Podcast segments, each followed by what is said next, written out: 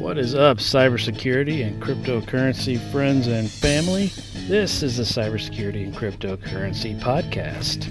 This is episode number 56, and today is January the 18th of 2019, and it's a Friday, everybody's favorite day. So, today we're going to discuss in cybersecurity the massive, massive data dump that was discovered on the web some more news about Magecart hacking, uh, some Oklahoma FBI related data leaks, some airline hacking, and good old Twitter and what happened there if you have an Android.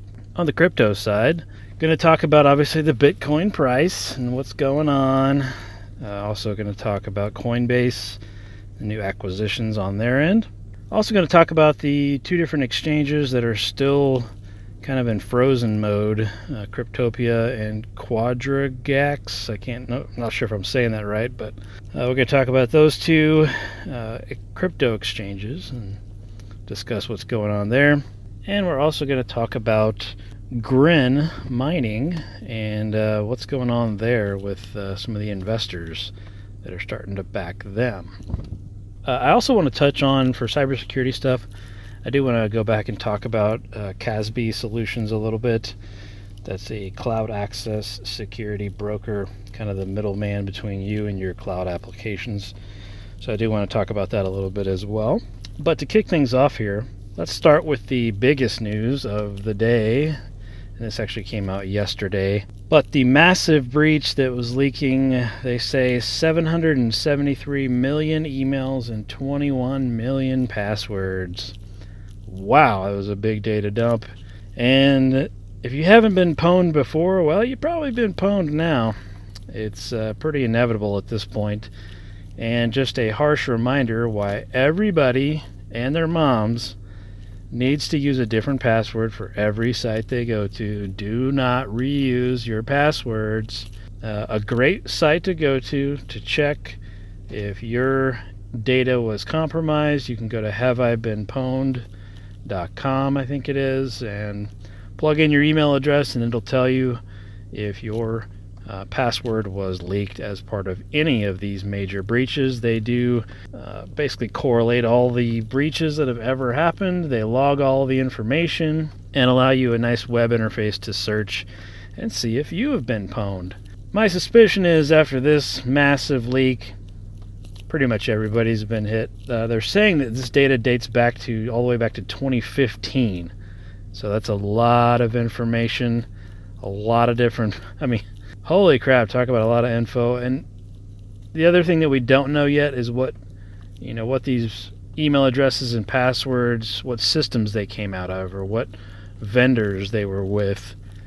But anyway, this is a huge, huge, huge data dump uh, you can read more about it in the show notes. There's articles all over the web about it as well. But haveibeenpwned.com, check that out to see if your email address and password was leaked. And use a password manager if you don't already. Uh, get something like Dashlane or LastPass or any one of those and start using it religiously because there's hacks that, that happen all the time and we aren't even aware of. And if you reuse your password just once, just once, hackers can get into multiple different things with that same one password. So use multi factor every chance you can and use a password manager to generate random passwords for you and store them securely in that password manager. Uh, I personally use Dashlane, I've been a huge fan of them. Um, they got all kinds of cool stuff. Dashlane also has a VPN, private VPN service you can use while you're on their app, and that makes it very, very nice. Just really protects you and everything that you do. So, Dashlane also does some dark web scanning and whatnot. Uh, LastPass was purchased by the same folks that do LogMeIn, which I think is also the same folks that do GoToMeeting. So it's all one big conglomerate now. But uh, nonetheless, Dashlane, I'd say, is more of a a startup compared to that LastPass guys, but hey, that's okay too. So my vote would be for Dashlane personally, but either one is good and it helps protect you and your information but also use two factor every chance you can. If any site offers it that's got any of your information and you can set up two factor, please do. One of the other problems I have with a lot of the websites that you go to, they don't allow you to create a very long password, like 20 characters is the max. Why? Why put a cap on it? I don't I don't get that part of it. Um, they also only allow you to use certain symbols, which drives me nuts why not all symbols? What does it what does it really matter? So, anyway, that's a little frustrating, but nonetheless, you can still generate a very secure password using any of those password managers and and keep yourself safe online. All right, some other news about uh, MageCart. These guys are are heavy into the credit card stealing business. So they've recently done Ticketmaster, British Airways, Newegg was a victim, and here we go. Here's even more. Uh, what they're doing now is they're compromising advertising partners. So MageCart compromises an advertising partner for whatever website, and if that ad shows up on the site that you are on, and you're running your credit card on there, boom, they can steal your credit card. So typically this is done with uh, JavaScript and it captures your payment information uh, when you're making a purchase. So that is pretty interesting stuff that they're doing that now through uh, their advertising platforms. But I thought that was crazy stuff there. They've already hacked a bunch of big name companies and now they're hacking through the advertisements on the websites that you go to. So this is yet another good reason to use Brave or any other sort of browser that blocks advertisements. I use Brave personally. You can use uh, Google Chrome and get an ad blocker. That works just as fine too. But make sure you're protecting yourself every which way you can when you're online and always use your credit card, not your debit card. There's lots more protections built into the credit cards than there are debit cards. So be careful. Block those ads. Uh, uBlock Origin is one of the best uh, ad blockers for Chrome, by the way. But I use Brave. It's all built into the browser. makes makes it quite nice. Super easy to use. Uh, Brave also came out with a pretty big update. I don't think I mentioned this. Uh, it's been a couple, I don't know, maybe a month or more now since they came out with a big code update. But it makes the browser a lot quicker, a lot peppier. So if you have the older version of Brave, highly recommend getting their newer version. It is still built on Chromium, which is Google Chrome, and uh, it's it's kept up to date with the latest and greatest Google Chrome code. So it's much faster now. So go check it out. All right, and some other cybersecurity news. There was an unprotected government server in Oklahoma that was exposing multiple years of FBI investigation data. wow. Even the government can't keep it secure. So a security researcher found this. Researcher uh, found this, and they basically said there's uh, three terabytes of data containing millions of sensitive files and all kinds of stuff. I mean, holy goodness gracious. Um, I mean, they're saying it had emails, social security numbers, names, addresses, credentials for remote access. I mean, uh, you name it. They had a lot, and um, all on an unsecured system, just available on the web. Here you go, everybody. Come take my information, please. So that is definitely a shame. It has been resolved at this point, but nonetheless, that's still a huge, huge data leak, and who knows if somebody's already gotten all that info. But three terabytes of data. Ooh. All right, and that's the FBI for you. So that's uh, ooh, that's scary stuff there too. But nonetheless, like I said previously, if you haven't been pwned before, you most certainly have been pwned now. And if you were ever part of any FBI investigations, everybody knows about that now too. Isn't that great? Uh, anyway, uh, some other cybersecurity news. There's a uh, flight booking system flaw that affected 141 uh, different airlines worldwide. So this is obviously massive because it just affects all of the uh, software systems, the ticket booking systems that most of the major airlines use.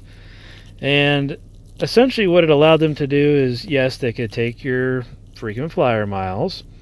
Uh, you could also modify travel details and all kinds of other. You can even claim their uh, claim their tickets if even if it wasn't for you. You can swap it to somebody else's name and uh, obviously get their frequent flyer miles too. Interesting stuff there. But uh, they did find the vulnerability. Looks like they have corrected it as well. But uh, that's a that's a pretty big, pretty big vulnerability there, and nobody really knows who all was affected because it's affecting so many different airlines. But watch those frequent flyer miles if you travel a lot. Make sure you still got them. All right, last thing in cybersecurity news Twitter. Oh man, I was disappointed to see this. There was a Twitter bug that was exposed, and man, apparently it's just Android users of course. Dang it, because I got an Android. But it left your private tweets exposed for four years. Holy goodness gracious. Now, they're just saying it happened to some Android users, but if you protect your tweets or don't make them public, uh, they were available for uh, more than four years, they're saying. That's a little bit of a privacy issue there. Uh, but, you know, fortunately, most people um, when you're on Twitter, you're you know pretty wide open for the most part. Some people do protect their tweets, and I understand that too. But it apparently wasn't private if you were using an Android. So that's pretty unfortunate. But if you made any changes to your Twitter account settings on your Android, uh, like changing your email address, uh, phone numbers, anything like that, uh, between 2014 and 2019, that's how this bug apparently affects you. So I'm sure that some of us have at least changed some of our Twitter info between those dates. And it goes all the way up until four days ago. so they just now corrected this. I'm sure that I'm a part of this as well, but luckily I keep all my posts public because I'm not trying to, you know, make any inflammatory statements on Twitter or anything. But that was a pretty big bug. And of course, it was just for Android. Dang it, more bad news for the Android folks, but certainly interesting stuff there. All right, some other cryptocurrency news. Coinbase, man, these guys just keep growing and growing and growing. They acquired another company. Uh, this company is called Blockspring, and what they do is they take uh, data from APIs essentially.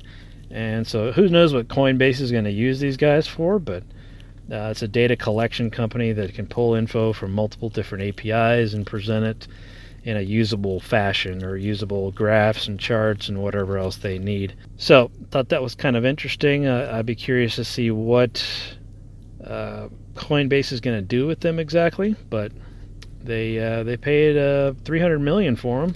So, and that's uh, Coinbase's 11th acquisition. So that is that is a lot. They're just growing and growing and growing and buying people up every chance they get. So it'd be interesting to see what they use that Block Blockspring platform for. So keep your eyes peeled for Coinbase. Uh, just more good news coming from those folks. All right, other cryptocurrency news. I can't hardly say the name of this uh, cryptocurrency exchange, but uh, Quadriga CX. I have no idea. Q U A D R I G A C X. So Quadriga CX, I guess. Okay, maybe that's better. Uh, anyway, aside from my horrible pronunciation, there's essentially 19 million dollars in funds uh, locked up in this exchange, and users are still unable to cash their money out. And this is pretty unfortunate. This particular exchange, apparently, their CEO died several months ago, and uh, apparently the company just fell apart and now everything's frozen and it's just a mess total mess over there. I've never even heard of these this exchange personally but uh, i certainly feel bad for you if you have any funds there. But this is another great reason to think about why you don't keep your funds at the exchange. You need to keep them in a in a personal wallet that you control that you have the private keys of only send it to the exchange when you're going to make a transaction.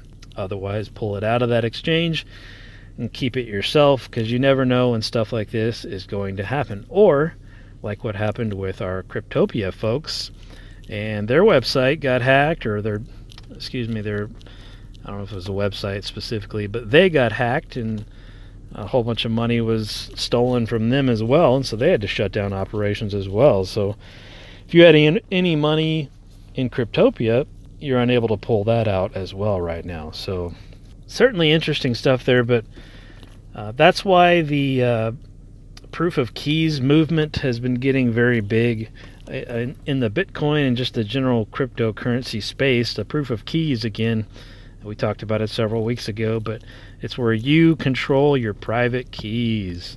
So anytime you set up a wallet, I don't care if it's an online wallet or whatever, make sure that you can get the private keys out of it because that is how you can recover your funds. If you don't have those private keys, you're pretty much SOL. So if you're going to use an online system, make absolutely sure that you can get the private keys out of it. Otherwise, you won't be able to recover it anywhere else if that online system goes down. So you have been warned. but certainly unfortunate for folks that have uh, money tied up with those guys. All right, some other cryptocurrency news.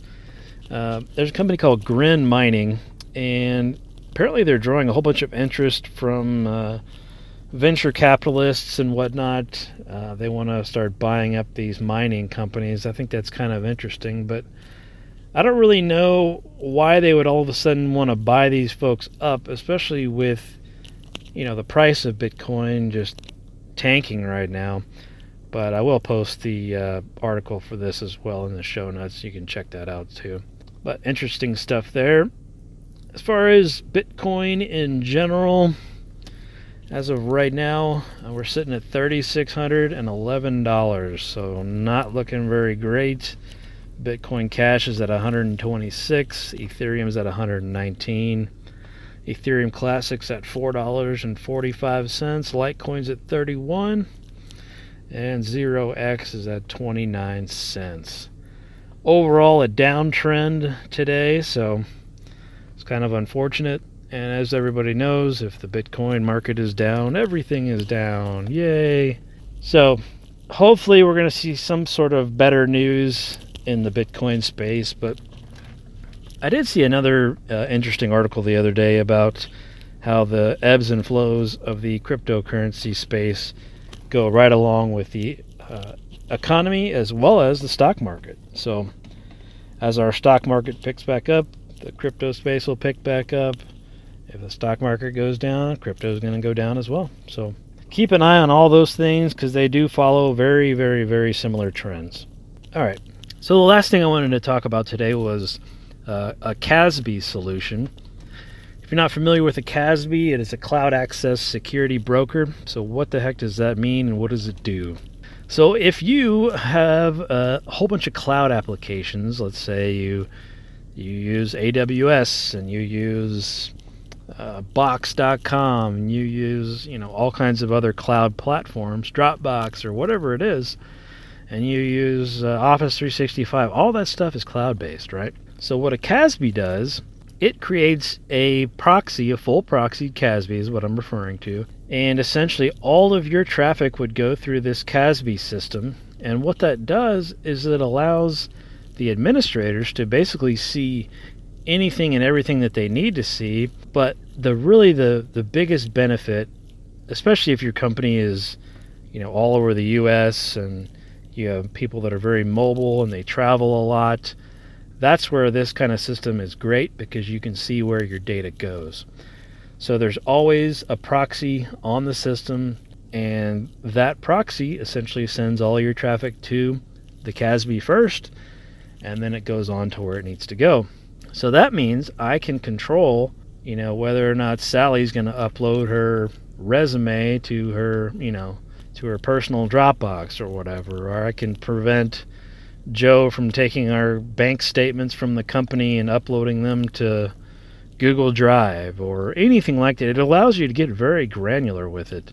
So it's certainly a great investment, especially if you want visibility into what's happening in your environment. And even if you're not very, you know, cloud heavy, even if you have one or two cloud things, you can still use this and see what the see what the employees are actually doing. See how often they're going out to all these sites and see if they actually are uploading stuff. Even if you don't use Google Drive or Dropbox, see if your employees are still going out there and uploading stuff regardless. It also allows you to do content filtering so you can block websites and whatnot. So it just gives you a ton of visibility and it's just a it's a really really great tool. It also kind of helps with DLP if you think about it too. Uh, you can, like I said, you can get as granular as blocking one specific upload from one particular user, and that's you know that could prevent potential data leakage, right? So you you're preventing that data loss by not allowing it to be uploaded to whatever uh, platform that is, because it all goes back through that CASB. So uh, the one that I'm looking at specifically is Netskope, N E T S K O P E. Uh, it is one of the best.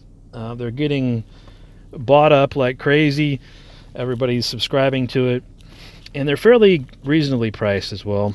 Um, and all you really do is you install a, a agent on the computers that you're using, and go from there. And it creates the proxy for you, and then you can pretty much do anything and everything you need to do to control what your people are doing and where your data is going. So, very cool stuff. If you have not looked into those before, I highly recommend it. It gives you just a ton of visibility, especially if you have a mobile workforce. This is it's almost a necessity to because if you have a mobile workforce, people are losing laptops and you know they're at the freaking coffee shops or they're at home or you know, who knows what they're doing, right, with all your data. So with a CASB, you can see what they're doing.